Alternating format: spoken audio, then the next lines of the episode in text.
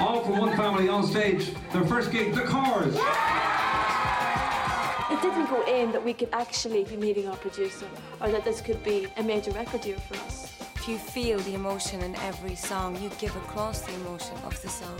You have been a wonderful audience, and we will remember this. We will be back. When you're put in a situation where you have to perform, where you have to deliver no matter what, if something happens, That's why we're doing it. We're doing it because we love it. Hi, I'm Ciarán Tanham. I produced and directed Something Else in the Meantime documentary. This is Cast. Hi, and welcome to episode 13 of Cast. In this episode, we speak with cinematographer and documentary maker Ciarán Tanham. Ciarán is best known for his work with the band on the Love to Love You music video, and also producing the documentary Something Else in the Meantime. Sections of Ciarán's work were also featured in the All the Way Home documentary. I reached out to Ciarán because I thought it would be so wonderful to finally get to hear what it was like to be behind the camera, witnessing the band develop from the early 90s into the stadium filling band they later became. I really hope you enjoy this insider's insight into the band's historic rise to success. Enjoy. Thank you so much for agreeing to come on and speak about your. I, I have to say, with within the fan communities, your work is incredibly mm. iconic and recognized. I don't know if you know that. Anybody that's a fan of the band for for any amount of time, the documentary you worked on, and mm. the segments that were then used for the "Love to Love You" video, etc., which mm. we'll discuss in further, is so well loved. It is honestly, good. it is richly received and repeatedly worn out watched. Um, Yeah, good. by by so many. It, I had to at least ask if you would be willing to chat and discuss Yeah. this part of your career and your work. Um, So Yeah. thank you for agreeing. It's really kind. Yeah, no, no bother. Yeah, yeah, I was because I was there from the beginning with them, you know, and through their manager, John Hughes, who was one of my oldest buddies, who we went to school together when we were four years old. And then we went to secondary school together and we lived close by each other and we just and still do. I'll see John next week probably and see him Cute. a couple of weeks ago. So we're we're still very close friends and uh, we've been on that journey. He invited me in on the journey at a really early stage. Uh, so I've spent for the last 20 years with the Corrs everywhere around the planet. So That's. yeah. I'm not jealous at all. It's fine. I try and start each interview, or at least each episode, discussing the background of the person I'm speaking with and how they got to the point where they were working with the Corrs. How did it come to about? I mean, we're talking about the documentary Something Else in the Meantime, yeah. which I believe was released on St. Patrick's Day in 1998.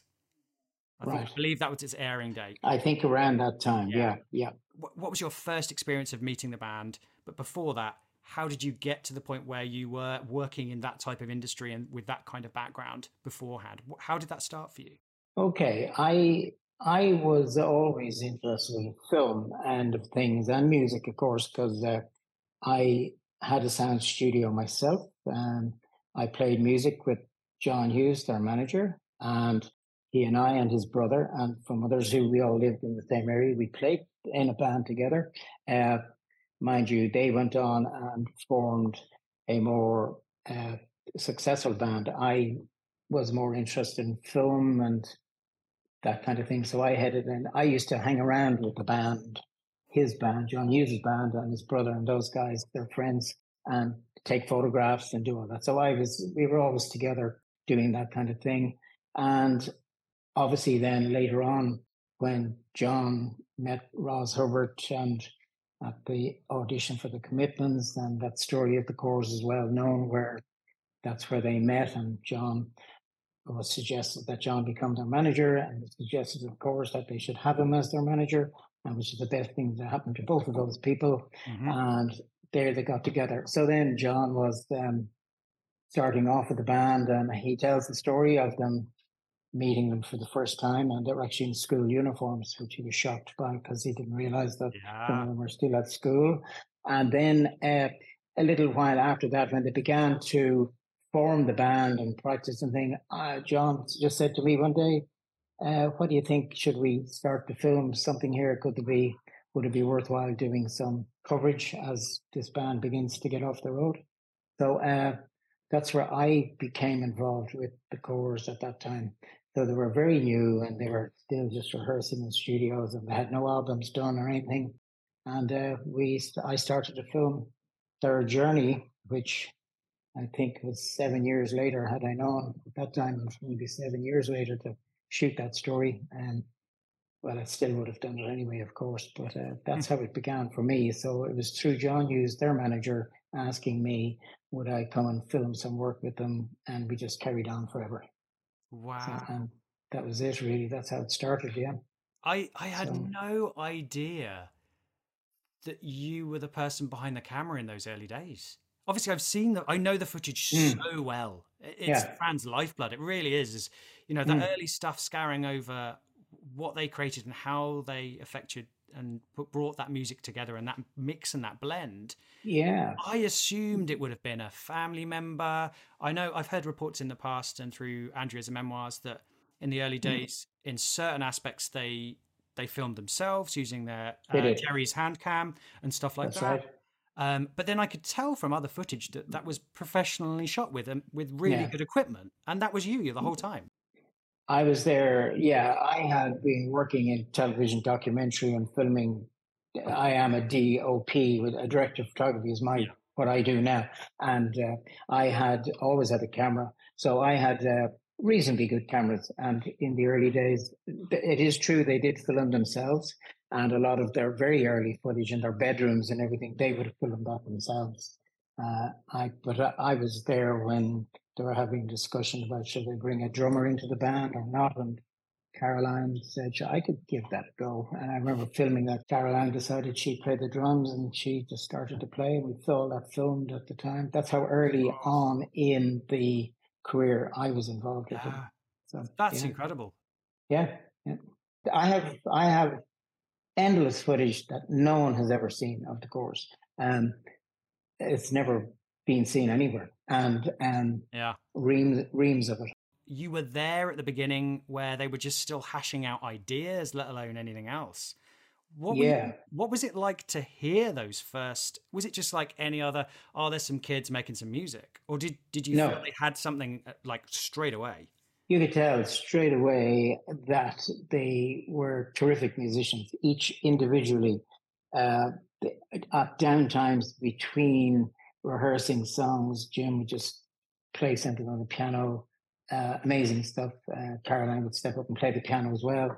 Then each of them would play, and they could all, they were all really good individual uh, musicians in their own right Mm. and not just in traditional Irish music, which they played a lot, but they were really good and still are really good individual musicians. And you could tell that at a very early stage. Yeah. Oh, wonderful. And it- and that's from somebody who's more interested in pictures than in sound. Sure, sure. But you'd been, you know, you'd been around uh, John and his brothers band and seen the success they'd had um, Mm. globally.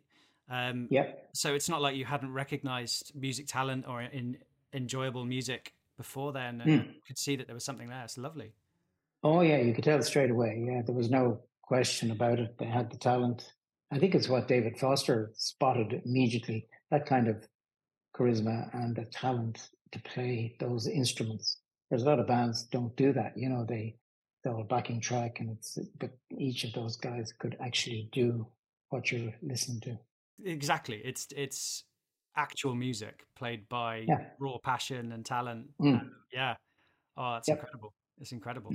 Was it odd being with them in that kind of in some of those development stages? Was it a case of they would work on something and then oh the occasional Friday you'd pop in with a camera? Or is it a case Yeah. of was it really as as kind of ad lib as that? It was as ad lib as that. It was a real. Uh, John and the band would uh, decide they're going to rehearse something or they're going to try out a new place. And what are you doing, Ciarán? Can you are you around? And I would drop in and I would film certain moments along the way.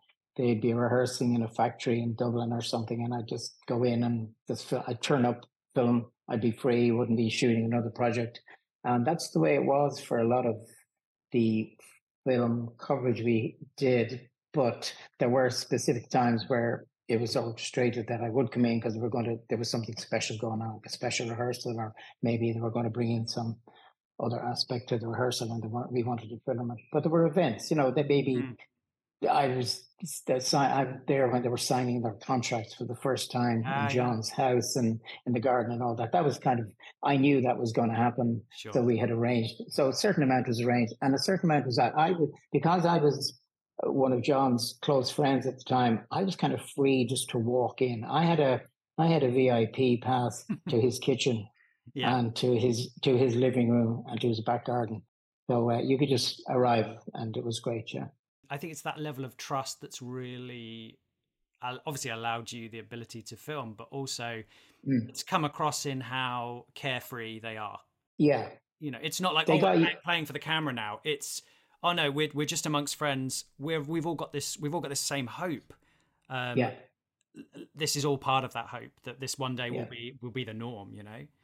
Yeah, we had a small camera, and I kept it small at the time. I would have been filming documentaries with bigger, you know, booms and tripods and mm. bigger format cameras and everything. But with the band in the early days, I just used a small camera, so it was less obtrusive, and they got used to just having this guy hanging around pointing this thing at them. And you became invisible after a while, and that was really good because they just act naturally. And I always promised that there'd be nothing, none, none of this bad stuff would be used. Don't worry course, yeah, yeah. you lie all the time. You know that. You know, like in, yeah. in this podcast, you're only going to use the good bits. I know that. Yeah, yeah, only so the good bits. We lie, of course. so yeah, so it was very easy, and they were very easy too, and very relaxed with it. So it was great. Yeah. Oh, do you recall which camera you used? Oh, I had a little Panasonic P2 or P1 or something like that. Uh, camera. It was a small little hand handheld camera, flip out screen, and uh, very immediate. Uh, all the sound was on a little microphone just on top of the camera. Oh wow! Uh, I did. I didn't bring along booms and sound people, a sound person with me till we were doing uh, more serious stuff. You know, so it was yeah. just me on my own, really. Yeah. And that's the way it was with, with David Foster, and he just doesn't allow cameras in his studio. And uh, I said, "Sure, I've only got a little camera here, David. It'll be fine." And uh, he said, okay, come on, come on, come on. And he, I filmed a lot of their working out in LA, in Santa Monica, in his studio because, uh, and he doesn't like that normally, but mm. I got, I got in there and you, you have, you learn to be invisible and that's the trick. Yeah. And you watch, yeah. Yeah. Wow. We, we were in a car. We had come out of David Foster's studio. We were on the way home. John uh, John got a call and said that this guy, Oliver Leiber, has just finished up on a track. We should go and listen to it. And I remember there was kind of a silence because the guys were tired. And somebody said, we should go and listen to it. And we went out to Oliver Leiber's studio. And he was a funky looking guy with his little ponytail and tattoos and a lot. And we walked in there and he put on this track and it was Dreams and it was incredible. Yeah. And everyone just sat and listened to that for the first time uh, on that night at about midnight after a long day with Foster. And everyone knew there was something special there. Yeah. And I think I remember John the next day saying, What am I going to say to David Foster? That this guy has come up with this track that's better than your tracks. You know, so um, it was a little bit of that feeling and it was incredible. But I was just a fly on the wall in the background. If you asked John or the band to say I wasn't even there, they probably wouldn't yeah. even remember. But it was amazing, an amazing time. And I, we all knew that track from our lives beforehand. But uh, that guy was special. He was really good. Yeah. I think it was a magical moment in there. Yeah. That, that track. Yeah. yeah, without a doubt, without a doubt, the mm. UK radio play alone that was that was the mm. breaking of the UK. That and the Royal Albert Hall gig was yeah. just yeah, yeah so there you are. It's mm. commitments have happened. I've spoken with um, G. Mark Roswell, who helped basically do their um, first development deal. Um, yeah. Gave them their first hundred thousand pounds so that Jim could move mm. back from Dublin to the mm. Gatehouse. It's so interesting to hear from his point of view what what went on, but also that their first gig was a showcase gig for a number of bands, not just them on their own. To your recollection, were you there to? I'm assuming you recorded the gig. We did film it. I think I asked someone else to film that because I wasn't available at that time. Cool. I think I did another early performance of the band in Whelan's pub in Dublin. That was one of the early shows they made on. Yeah. Yeah, that was their first professional solo showcase gig where Is that it? Okay. um, Jean Kennedy Smith was present, which led Yeah. them to the US. Yep. That's that's correct. Yep. And at the National Stadium in Dublin, they performed there, and she was influential, influential in all of that. Yeah. Yeah. Mm. Incredible. Watched it back through um, a couple of days ago in preparation for this interview, and Mm. it, it it's kind of amazing to see how many gigs were recorded back then. And obviously, Yeah. I'm just going into discussing sort of the tour and the promotion side of the album. Yeah. How on earth many gigs in how many countries were you Mm. a part of? Were you just part of the team that went round with them and then you were filming when you were available, or? No, there was periods where I knew that they were going to go off on tour, and then I would just make that a part of my time to be available to do that. So all around Ireland in the early days, there were many gigs they played, and I filmed nearly all of those. And we put together a, a friend of mine, Mark Quinn, who had his own online editing suite. He put together a compilation of all those gigs that they did, and the crowd reaction in those uh, gigs was really good. And then that video was a short video sent off to, I think it was Warner Music, and they saw this and they said, "Oh my God, this band seems to be kicking up a bit of a storm in Ireland," and they saw that, and they then decided to ask me if I would direct one of their videos, and they sent me a check and said, "Do you think you could do it for this money?" And I said, "I think I could do it for that money." And we did "Love to Love You" just out of them seeing all the footage that I had shot previously of them performing live with my little camera, with my little mic, and everything. And that's uh, that's how that came about. Wow, it must have been the, the how captivating the footage was, which it really was. Having it Mm. really captured the feel of those early days and those that early fan reaction to a, mu- a type of music that hadn't been heard before, and it was Yeah. you know the youth of that generation are adoring it, clearly adoring it, and taking them and celebrating them as their own, as Irish, which Mm. is clearly seen in the footage. And have a big warm welcome home for the Corrs.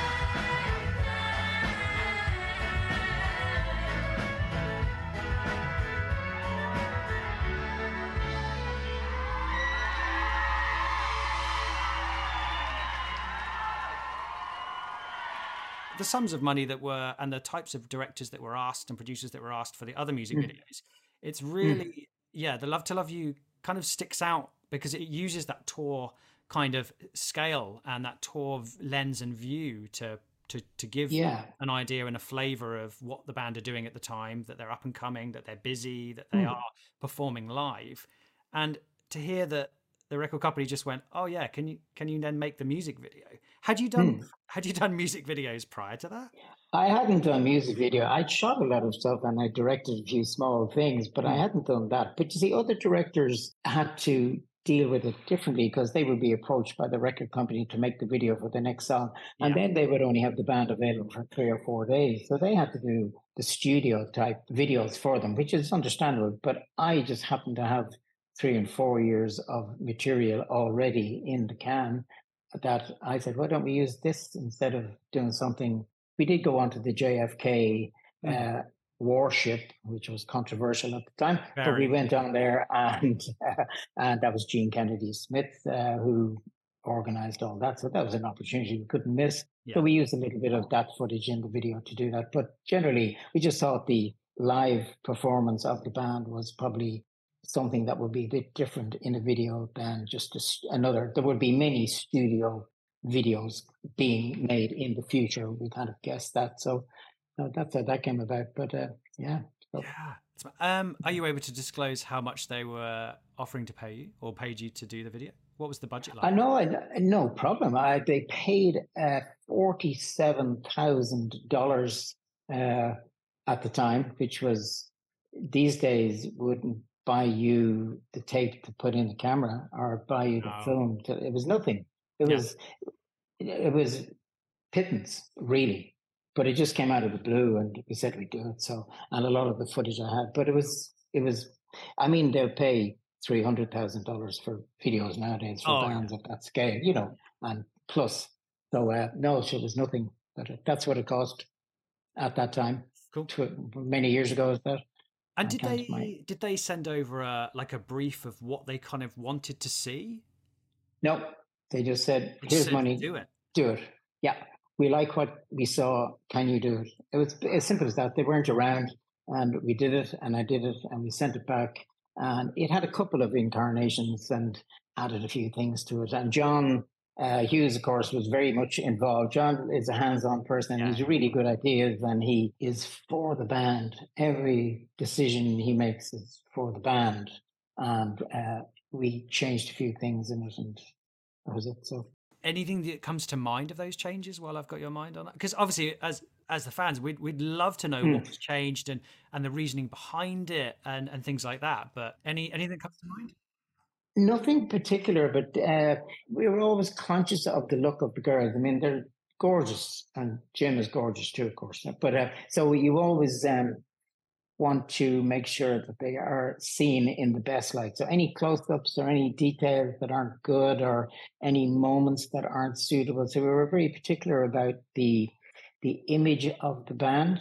Uh, pretty girls, great musicians.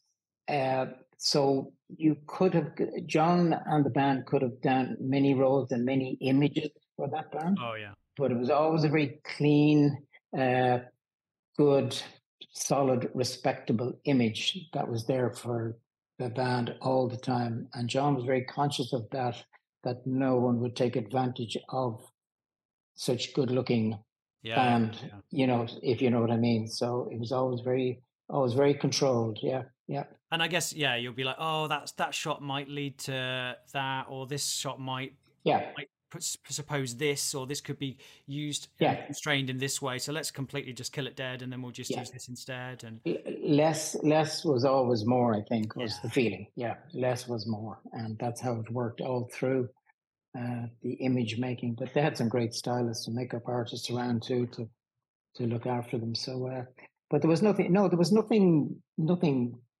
bad there was never any disagreement as far as i can remember it was always just worked yeah, yeah, Yeah. work works for work's sake. Mm. Mm. Um, so love to love you.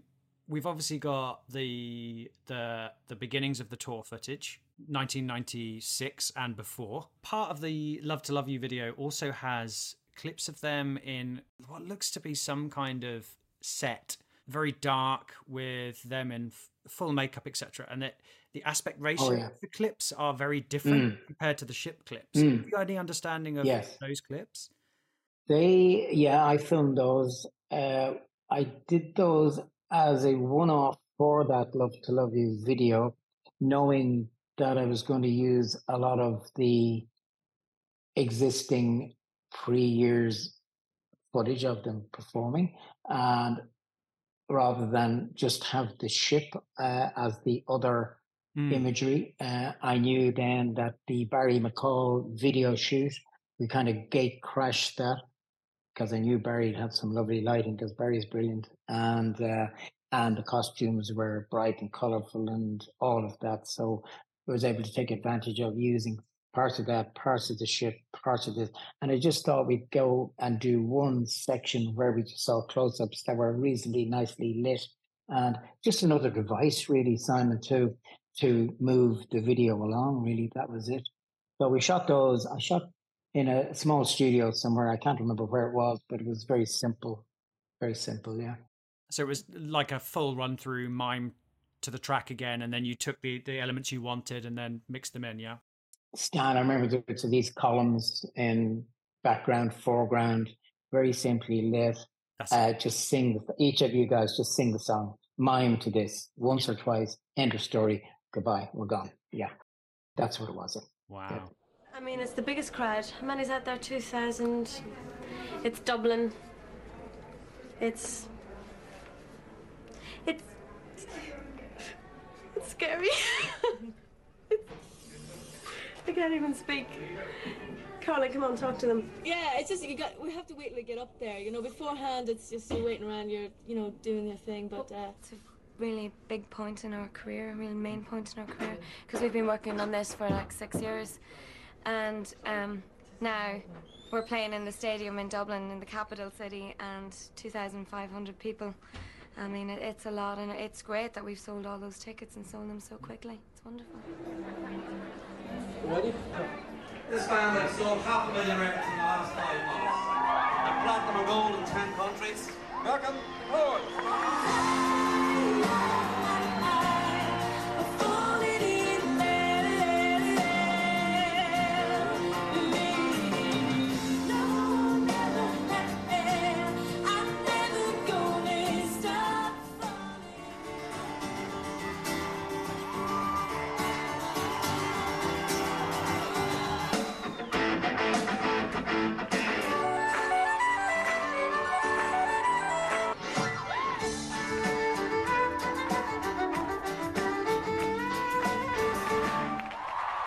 want to dedicate this next song, especially for a very special person who's in the audience tonight and a special friend of ours, Ambassador Jean Kennedy Smith.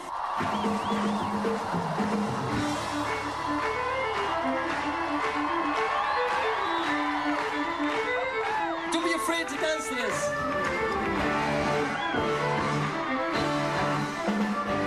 It was just so powerful and so, you know, before we got on, it was like, you know, we really, we have to show it here. Really have to prove it here in Dublin. I just, we just feel that, you know. And um, it was so warm and it was so lovely. With people and it felt like just going from the very beginning. It was the best yet.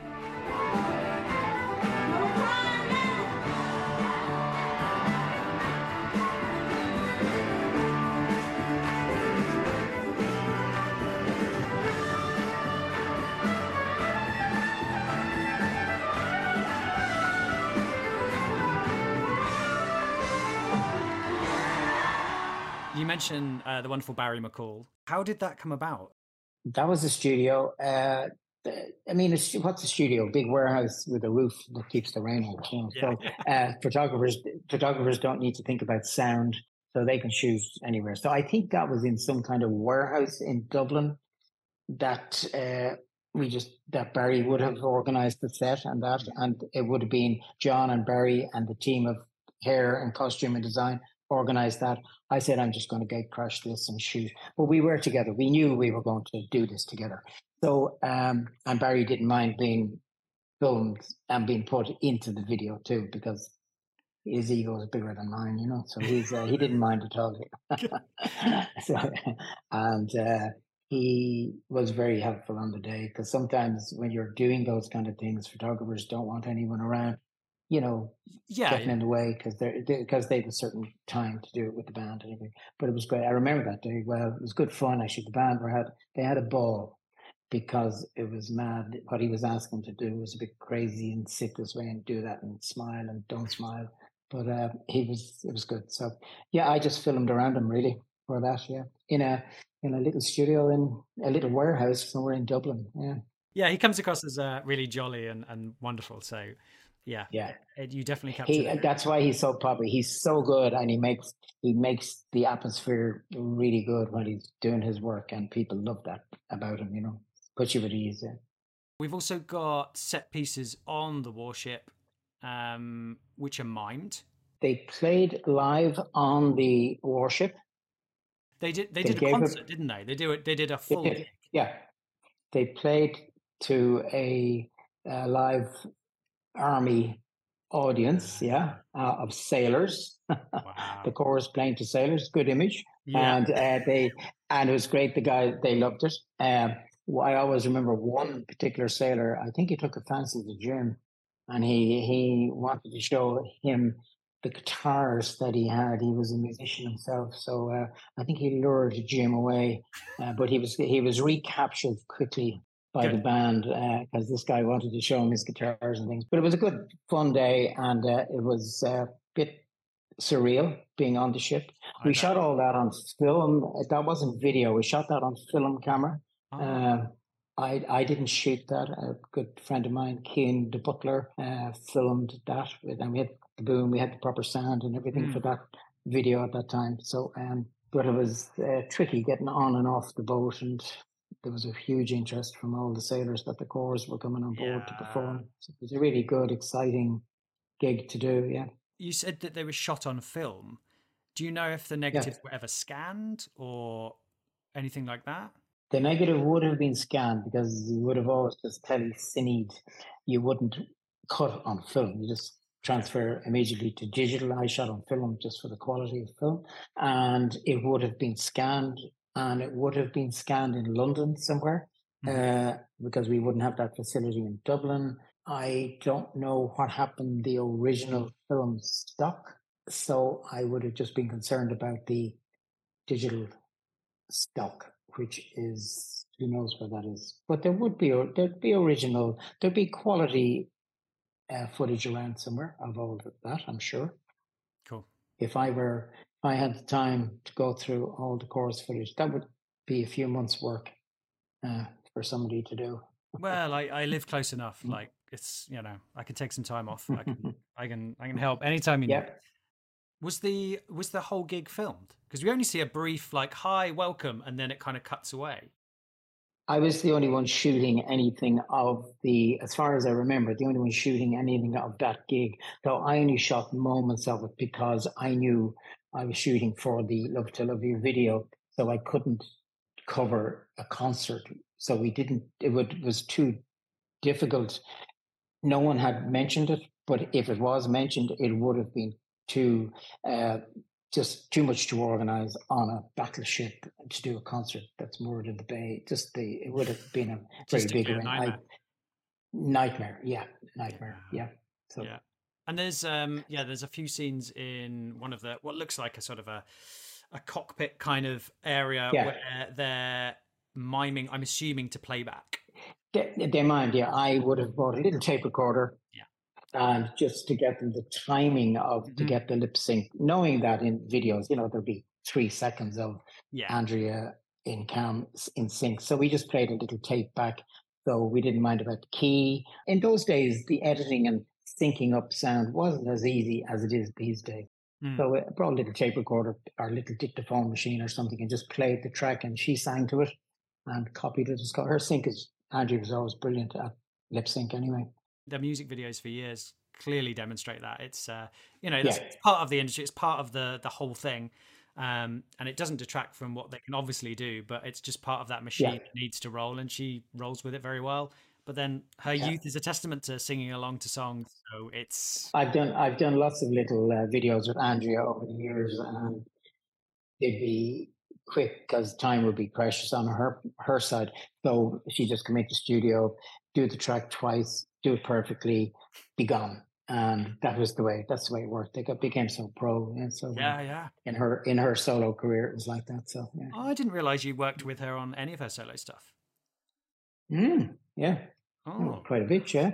That's and she wrote a book. She wrote. A, I have a whole a whole documentary about her book and following her, releasing her book and signing in the warehouse. And the only thing I didn't do was be there when she was writing it word for word. No, I've, yeah, we've done a lot of other things that. Oh, that's cool. They just haven't. No one has seen reason, haven't come out, or they it's not the right yeah. time to, or oh, that's yeah. The, I'm glad that was documented. And charity work. She does a lot of charity work that no one sees, and uh, we shot a few videos for that and things like that. Oh, yeah, that's very cool. Mm.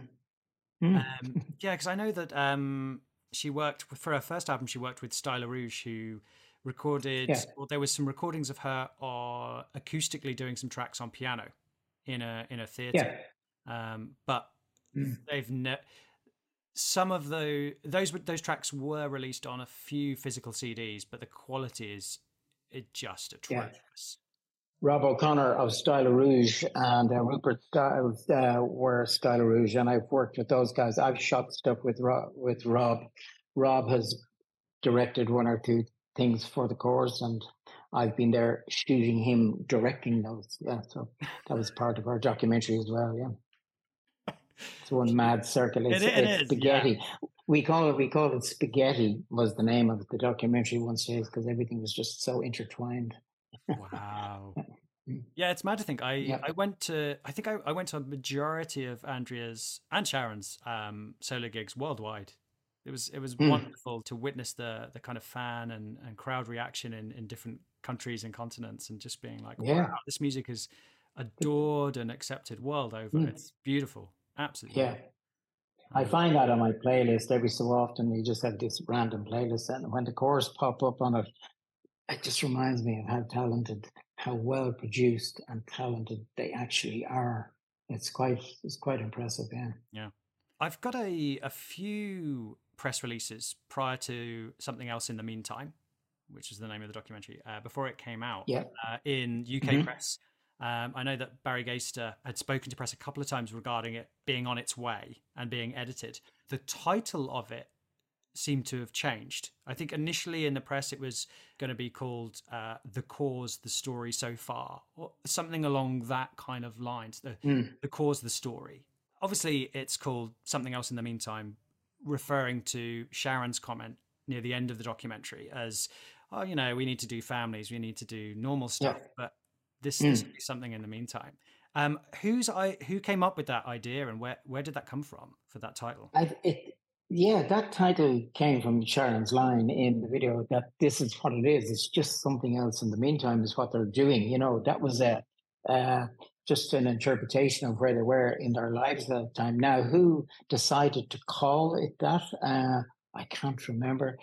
Probably John Hughes, knowing knowing him. Uh, it could have been me saying, saying that'd be a good title for it. Um, I would, bet, if I had to bet on it, I'd say it was John Hughes who probably said that'd be a good Mm. name for it. Something else in the meantime. Yeah, there were a couple of names tossed around the Corrs, the story, you know, the Corrs behind the scenes or whatever. But uh, something quirky like that sounded good. Something else in the meantime, because it did sum the band up at that time we were Mm. finishing the documentary. You wouldn't have called that at the beginning, of course, but Yeah. by the time we got to the edit process, and we didn't know if this was the end because we've done another one since called All the Way Home. You know, that was Mhm. the next chunk of the Corrs. But at that time, they were coming towards the end of something, and nobody really knew. They didn't know themselves were they going to finish or take a break or do what. And so this was just something else in the meantime, this story. So that's where it came from. Who decided? I'd say it was John, actually, now that I think back. Yeah.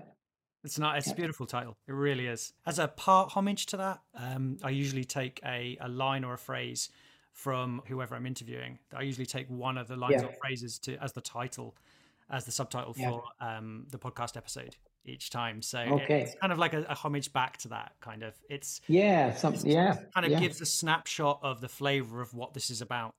Um, or of the time or what was happening so that's really So it's a good it's a good way to look at it. Yeah, that Simon. In that last seven, ten years of their life was just something else in the meantime.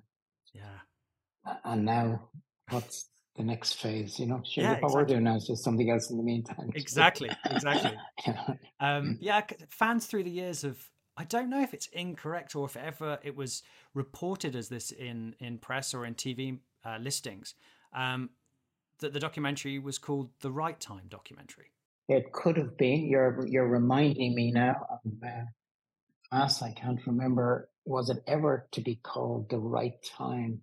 Uh, I think something else in the meantime came very much after the editing was done. I, I, it was the it was a last minute dot com decision Well, for sure. Funny to Uh, say that because the in the edit it's about forty eight minutes long, as, as I'm sure you're aware, but Mm.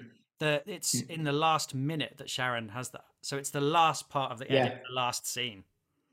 So Mm. it's kind of like, oh, okay, yeah. So it makes sense that it would be later in that editing process, in my mind. Yeah, yeah, and it's always it's nice to explain the title of a documentary somewhere if you can. That the name isn't just something that's unrelated. Yeah. So uh, something it does it does relate to, doesn't it? Yeah, yeah. That's so cool. Yeah, and it took a long time to edit that because there was so much footage on that, hours and hours of. Mm. Yeah, I have um, Barry talking to press saying that RTE helped you go through 80 cans of footage. Uh, that was RTE's input into it. They wanted to contribute to it in some way and not necessarily financially. So, mm. what they do and have done with many documentary makers is to offer them the facility to go into their studios and edit. And of course, your fear then is, well, who is going to be the editor, the in house editor? That you want to have. So the editor on that, I think, was Ray Rowntree. I it was, think, yeah. Um, and Ray Rowntree was one of the best editors around. Lovely guy, and he and I sat in a dungeon for hours on end going through that. But we had a great time doing it, and uh, RTE had new editing suites built, oh. and it was the bunker really. So, uh, so Ray and I went through that in detail. John came in every so often, had a look, and changed everything, of course. And then as soon as he went out, we changed it back.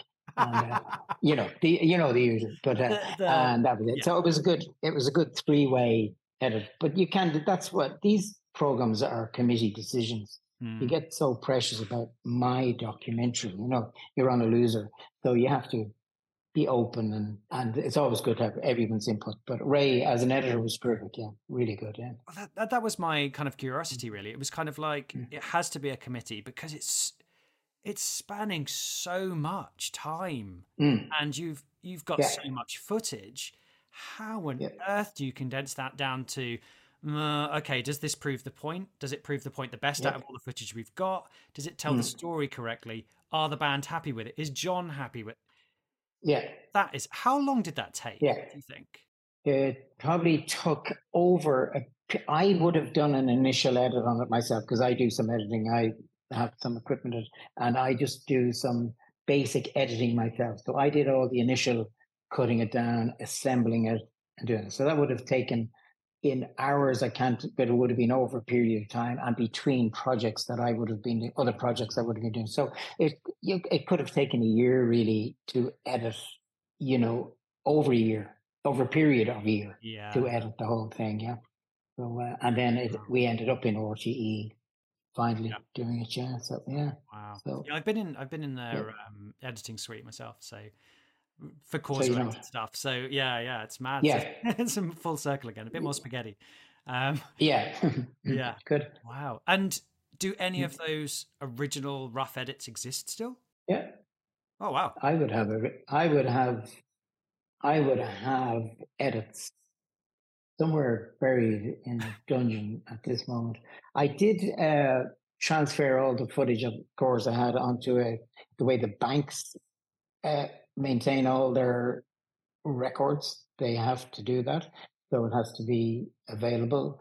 And I put it onto a system like that. And I think, I believe it's in London somewhere in some firm, I hope. So uh, that direction yeah. somewhere in a in a that in a just vault. behind you in there somewhere, yeah, in a vault yeah. somewhere. Uh, all the footage should be there available. Yeah, there would be versions of stages of editing available. I have a couple of long format videotapes and it just says Corrs, Corrs, Corrs, and I'm not sure what's on what. To one degree, I'm I'm very glad that it's been like formally, officially backed up, um, and it's being held somewhere. That's good. But I'm also glad hmm. you have the sort of just VHS stuff as well. Of course, I have a copy of it somewhere on my shelf, my original version of it. Yes, yeah. That's mad. That's mad, mm. but, wonder, uh, but wonderful. Hmm. It's you know, it's it's more mm. of an honouring of the content and preservation mind I have. So yeah. But um, do you know if it was only aired in Ireland? Because I know it was being touted as being to be sold for, uh, to different broadcasting companies worldwide. Do you know if it was aired? Yes. Do you know, I'm terrible at that because I've been involved in lots of documentaries. And once I've done my thing and directed them or shot them or whatever, I kind of move on to the next project. So I don't know where something else in the meantime has been aired. I'm sure there must be a way to find out because RTE would be good at keeping records of sales and things like that. And then Warner would have been involved in it as well. Mm-hmm. And I'm sure they would have records, but I actually don't know. Mm. because I didn't get involved in residuals or royalties. I wasn't involved in any of that. So if I had been involved in royalties and stuff, perhaps I would have had more of an interest in what was happening. So yeah, so I didn't really follow it up, Simon. Yeah, like I have original copies, so perhaps I should look into that and see who owns what on it because I don't know who owns what on that. To be honest, um, Yeah. everyone everyone will claim they own it, of course, you know. Well, of But, course, uh, of course. yeah, it happens when you produce stuff and you do stuff, and then you watch it go out and you see someone else's name and say, "Oh, gee, I thought I did that."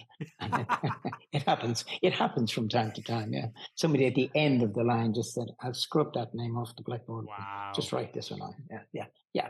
It does. It does happen. Yeah, can you correct the spelling on this? Oh yeah, uh, yeah, Yeah, different yeah, spelling entirely. yeah. Actually my name. Exactly. Yeah, Oof. that's right.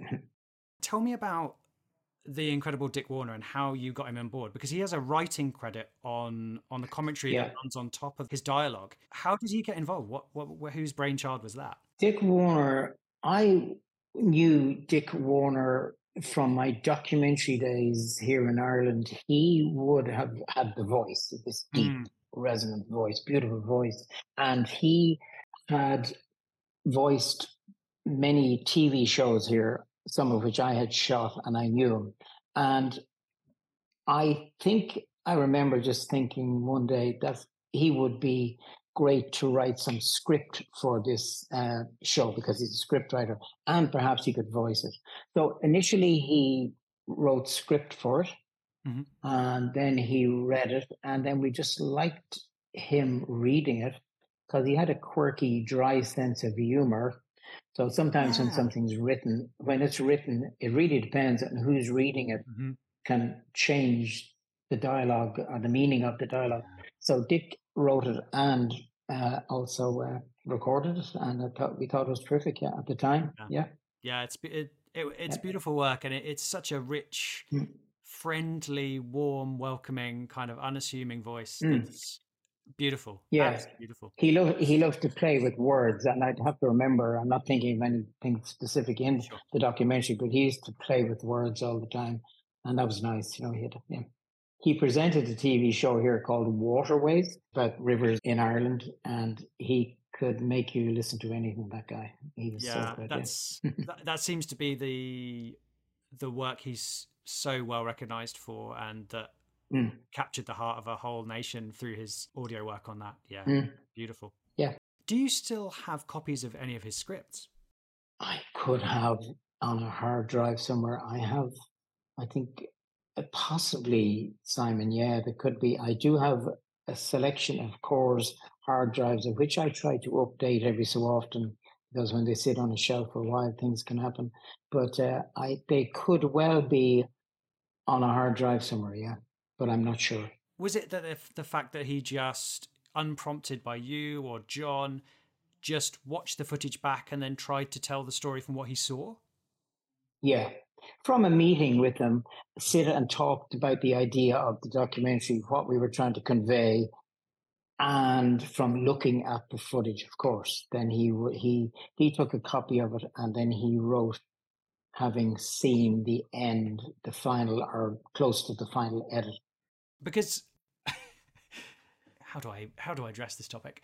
Um, not everything in the documentary is is accurate or correct. Am, am I am I okay Right. to say that? Am I You, oh, it, like it's how do you mean? What? Yeah, tell me. uh, yeah. let's let's take the fact that uh, the documentary shows that the in the timeline of what was filmed of Jean and Gerry at the airport, it's a big goodbye. They need to Yeah. go, they need to go and Yeah. record Forgiven Not Forgotten on their own. They're leaving the nest. Where yes.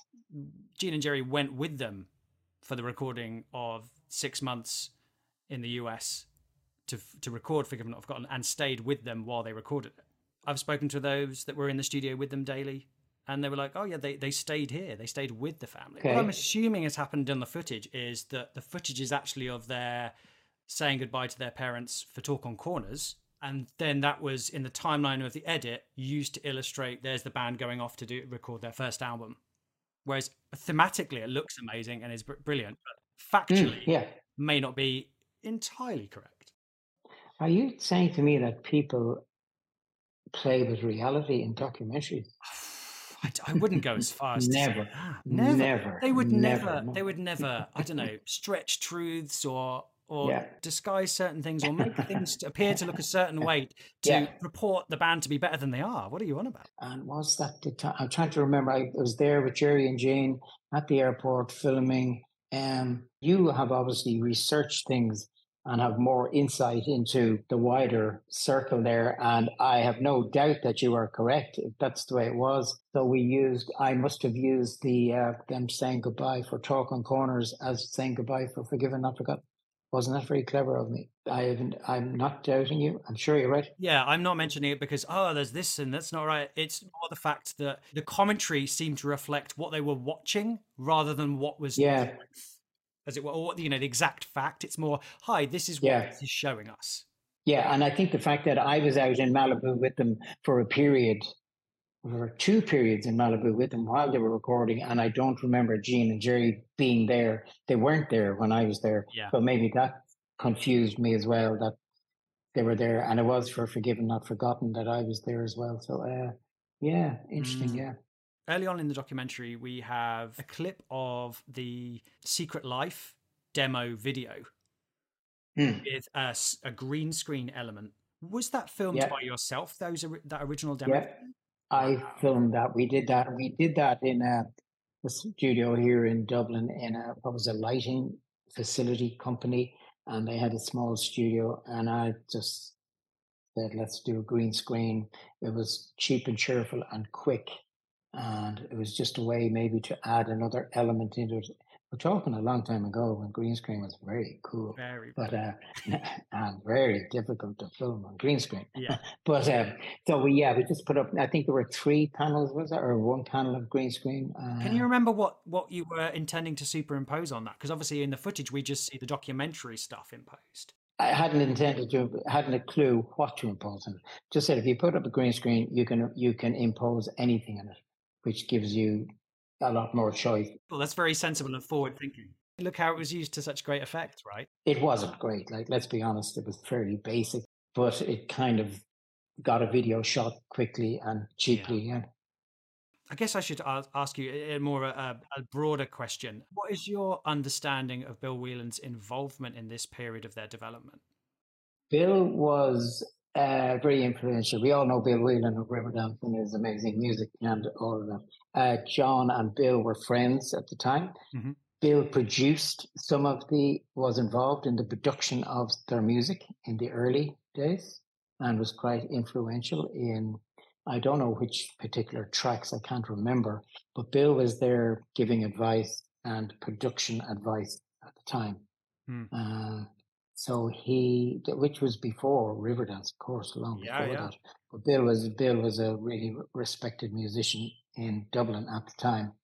Uh, I had worked with him. He was the piano player in RTE. I used to work in RTE as a cameraman, Mhm. and uh, Bill was the the session musician on the piano. But between takes, Bill would just play his own stuff uh, and entertain us, camera crew, and everything. He was an amazing musician. But so Bill was there uh, because he knew John, and I think he produced a good few tracks. Because he's not credited anywhere. It's very hard to kind of nail down exactly how much influence and, and to what regard. I have memories of some performance they gave. It could have been in Whelan's pub in Dublin.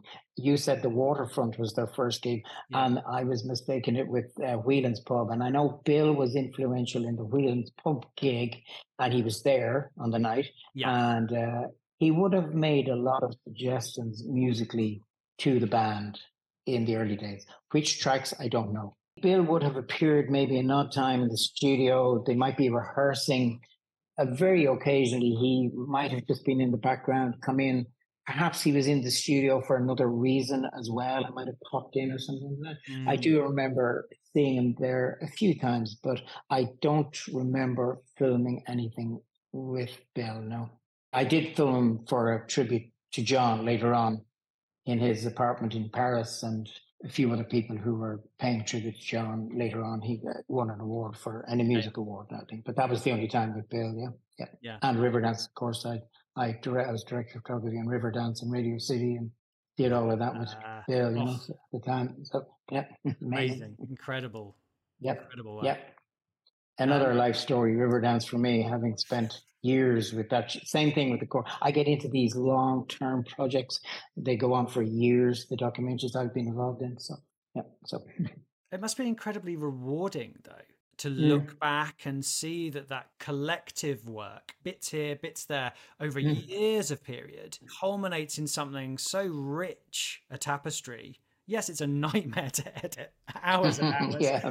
a year's, another year of your life just to edit. Um, but you can look Yeah. back and see such a rich tapestry of what you now know from fandom is is dearly loved by the fan community. It Mm. must be wonderful to be like, I'm Yeah. glad I bothered. I'm I'm glad I bothered, Yeah. and because it's to, to Yeah. us fans, it's a historic moment of the band. See, I had no awareness of that. I've said it to John many times.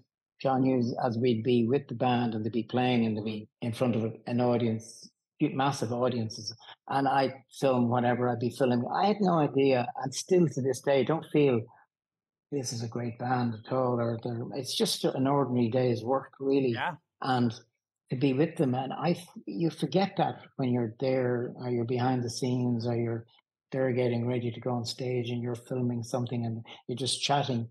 It's there's nothing special really in what I was doing, just pointing a camera and carrying on. That's the way I always saw it.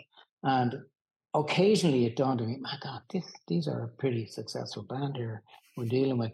But they never they never made anyone feel like they were a special band no, because they were just so easy to be with. Mhm. And uh, so so you were never in the way. I do remember Andrea saying, Ciarán, take the camera away.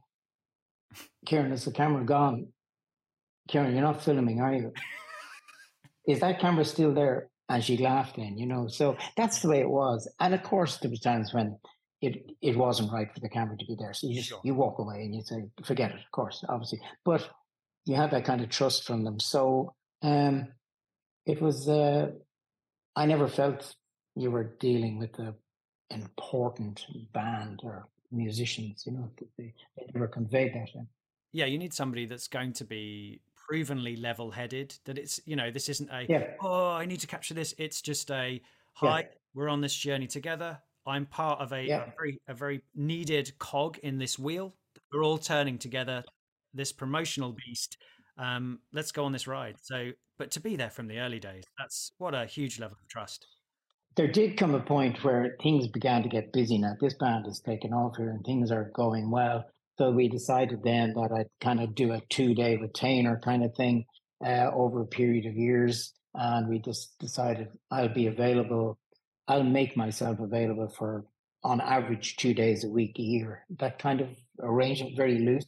There might be weeks where I wouldn't be or there wouldn't be anything happening. We did we we established that for a while and that worked quite well. So so it was it was an understanding between myself and John that I would be available to shoot that and I would make myself available to shoot things in. So yeah, Mm. so it was great. Some of the early press releases saying that the documentary was coming said that it also included some footage of Andrea falling over on the warship. Could you enlighten us more on that?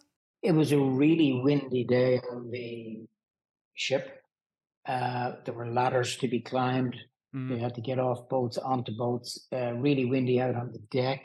Uh, we walked the deck a few times just for good shots to be out in the front. Uh, I think uh, Andrea had a stumble, all right, just stumbled. Yeah. As I think we all stumbled that day because it was so windy, wild. And uh, it's not something you'd want to put into a video because why do that? You know, I mean, what do you want to make somebody look silly like or catch idiot. them out? That's Yeah. Yeah, that's that, yeah, or it was a bit of fun. I'm sure she laughed when it happened, if I can remember.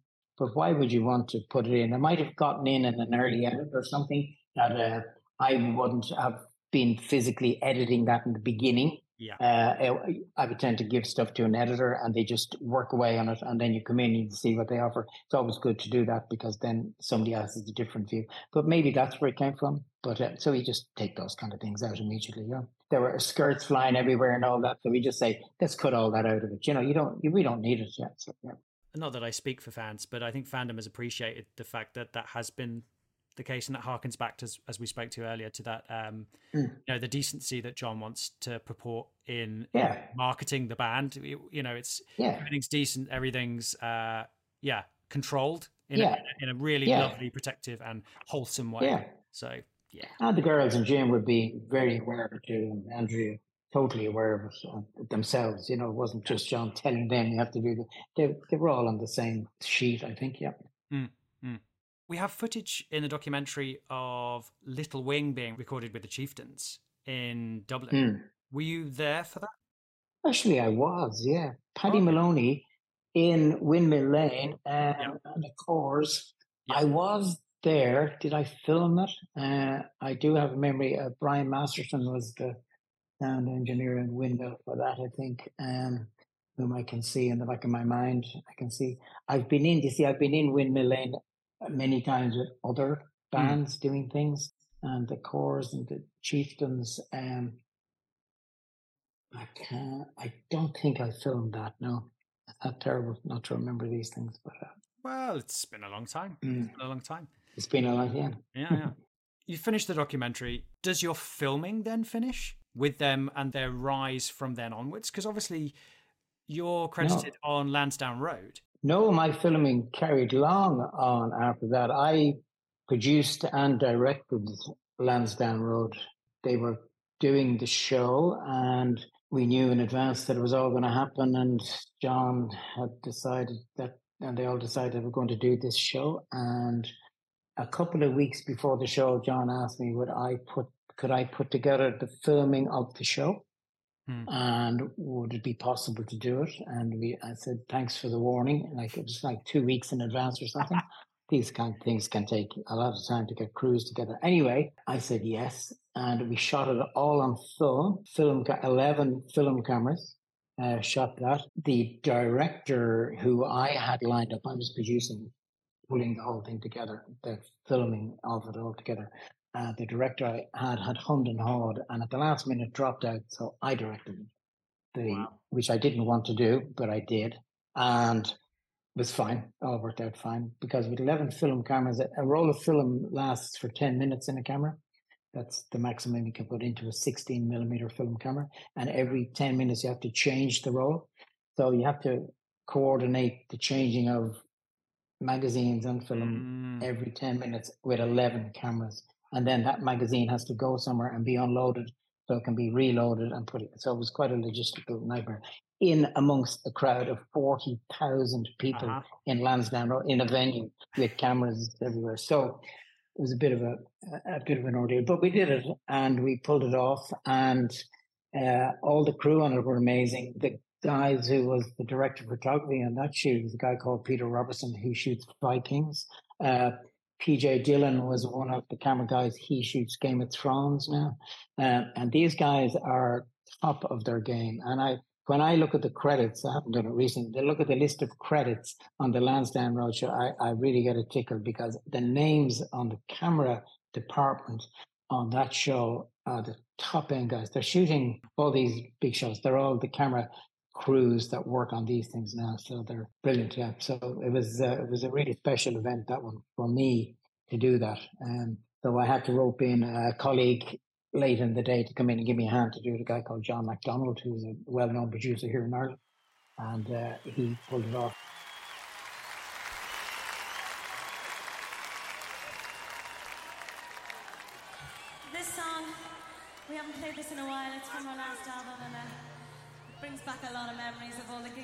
Around Ireland, like Ennis and all these places, and we had a fantastic time. And we hope that you're all here still. It's a song called Love to Love You. I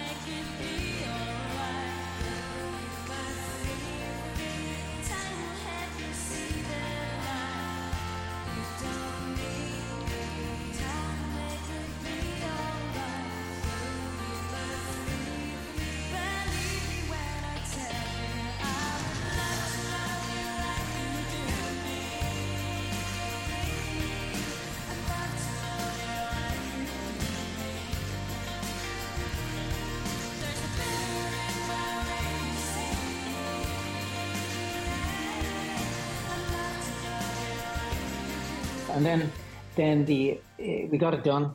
Uh, we had one little problem in that the camera that was the close up for Andrea on the show, her big close up, a 600 mil lens from further back in the crowd had a little shake on the stand because people decided to climb up on the stand and the security guys that we had organized didn't do their job. So I had to stabilize a lot of it, which was a bit costly, but it worked out fine. But the, the coverage of that show, I think, is terrific. And uh, the band are amazing. And we decided to do it that there were no cameras in shot as little as possible. Yeah. Sometimes you get cameras everywhere in the back of close ups and it can be quite distracting. So we worked hard to, with the crew to keep them out of shot and do all that kind of thing. So, and it was with live screens on on mm-hmm. the show as well, so you couldn't shoot shots because you yeah. had to do it real for real. So it was uh, it was quite a task, but it was really an exciting one to do, and I was kind of delighted with the end result. That got edited in London, and um, it was. Uh, put together. But then, of course, the editor at the end of it gets their name on it as if they've produced it. You know, yeah. So there's a name or two. There's a name or two on that one that had nothing to do with Lansdowne Road. Didn't never were at the venue, but wow. of course they did it. A little bit of that. But it was a great show to do, really good show to do, and uh, I was delighted. John asked me. I was kind of cursing him and thanking him at the same time. So, but he had a budget and he paid the money, and it was great.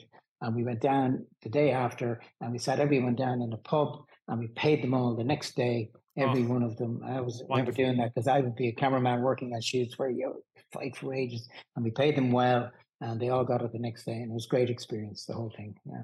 So, but uh, technically, it was a challenge, but nice to do it on film, and all that film footage is somewhere. I don't know where it is, but it's in London somewhere, in somebody's bin probably. Well, it. but we have it all. We have it all on digital, you know. So has the negs been scanned up to Blu-ray resolution, let's say? No, got transferred onto probably Betacam or something, or or digital, some form of digital at that time, whatever was available, and nothing else. I haven't done anything with it since then, so it's all there somewhere. It being 16 mil, that means you can get up to what 8K out of that. Yeah, there would be no reason to do anything more with it than what we've done, really. You know, because uh, you wouldn't re-edit it or do it again. You wouldn't re-edit it, really. But I guess future generations, preservation, and playback, the possibilities there to get an hmm. enhanced quality version out there for for yeah. modern monitors and modern physical media and yeah that's the reason you shoot on film yeah. just to maintain as the high quality as possible yeah mm.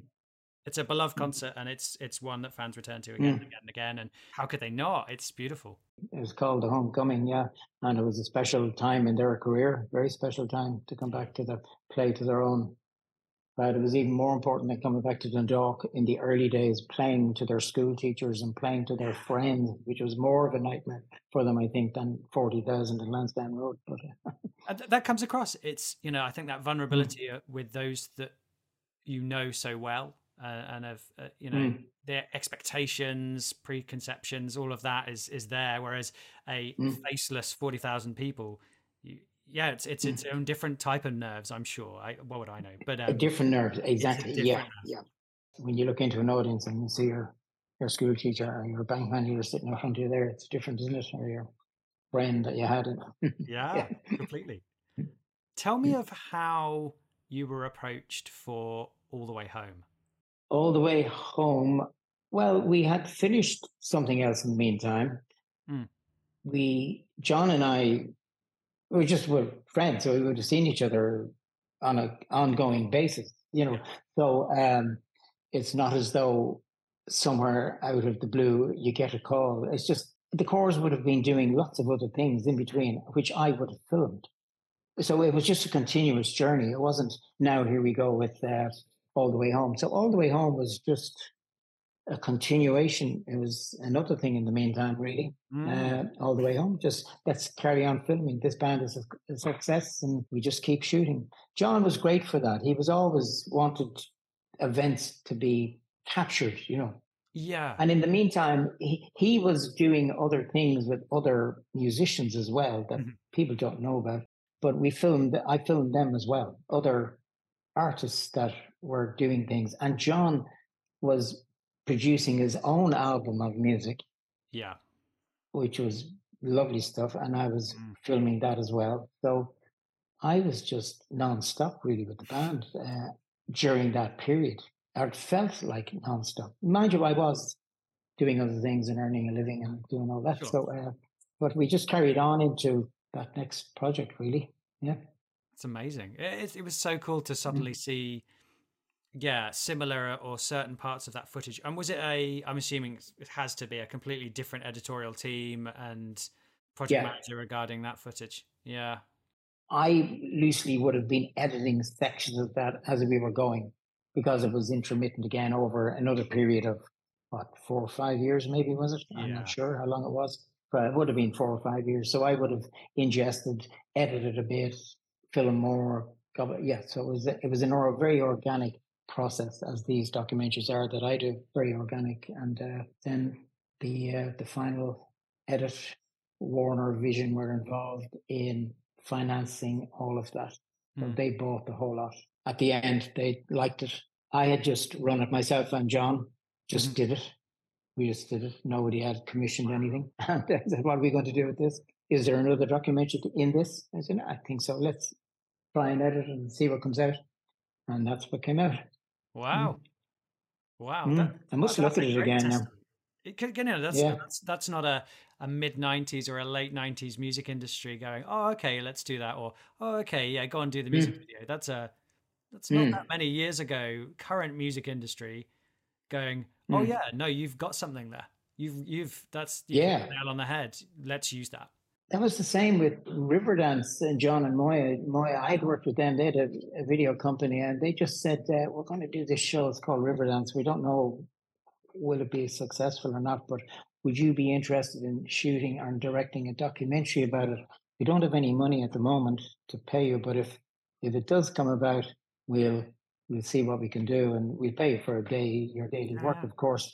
And I said, "Okay, this sounds interesting." And Riverdance, the Riverdance, and I ended up in New York, uh, another journey for a couple of years, intertwined with the Corrs. So Mm. I got involved in that kind of work style pattern uh, in those days. So, um, but the Corrs, yeah, they just it just was one seamless journey with the Corrs really for twenty years. Andrea signed her book for me. She released her book, and she signed it in the shop on the first day of the book being launched. She said to Ciarán or something who has been following, following, hanging out or following around for the last 20 years or something like that. And Yeah. love Andrea. But uh, so that's was kind of summed it up for me. I didn't realize it was 20 years working with the Corrs.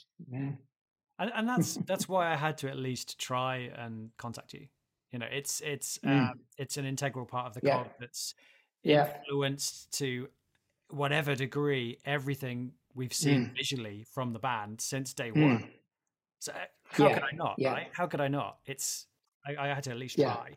Mm. Is there anything that you would expect me to ask that I haven't asked? Or any memories, specific memories of the band that you think, oh, that's a cool thing to, to comment about that nobody knows? No, really, just for the band's sake, they were such a pleasure to work with and such a talented group. And it was such a pleasure to be able to experience them produce the kind of music they did as a five member group, with John being the fifth member. Mhm. Uh, that it was just a pleasure to be around them and uh, the privilege, really. I mean, to be there uh, for the journey. Thank you so much for your memory. I, I'm amazed at how much you've been able to recall uh, with my very mild prompting of just the decades of filming and the projects you've worked alongside with the Corrs, um, but particularly the documentary and the Love to Love You music video. It's been so wonderful to be able to touch base and finally put a face to a name and see the other side of the camera at long last um, in footage that the, the fan community have loved for now decades. Thank you so much for being so willing and candid um, with your comments and your recollections. It's been truly wonderful. You're very welcome. And thanks for sparking my memory, too. It's a, a wonderful time and memories to treasure for sure. You're a good interviewer. Yeah, you are. Yeah, you got it. Yeah, you're natural. Yeah, well done. Thank you. Okay, thanks. Good luck. Thanks. Bye. Again, a huge thank you goes to Ciarán for spending his time and being so frank and open about what it was like to work with the band for many decades. It was truly insightful and, I have to say, one of my most enjoyable interviews to date. I'd love to give another mention to the thousands of listeners now throughout the world. It's always amazing and so encouraging to see the different countries that people are listening from each and every day. If you haven't gone back and heard any of the previous episodes, you'll find that a lot of these episodes and interviews are informed by the previous episode in the series. And season one, covering Forgiven Not Forgotten, is now 13 episodes long. So I would encourage you to go back and listen to any episodes you may have missed previously to this one. Please like and subscribe and leave a review on the platform you're currently listening on. If you're listening via YouTube, please feel free to drop a comment and I'll do my best to get back to you. The podcast also has a Discord, which you'll find in the show notes, as well as now an email if you want to get in touch directly. Email address being corrscast at icloud.com. I'm excited to produce more episodes, and there has been several interviews in the last several weeks that I will edit into future episodes for this season alone, and there's been a few tentative steps towards the beginnings of season two. Again, a huge thank you for listening. You've been listening to CorrsCast.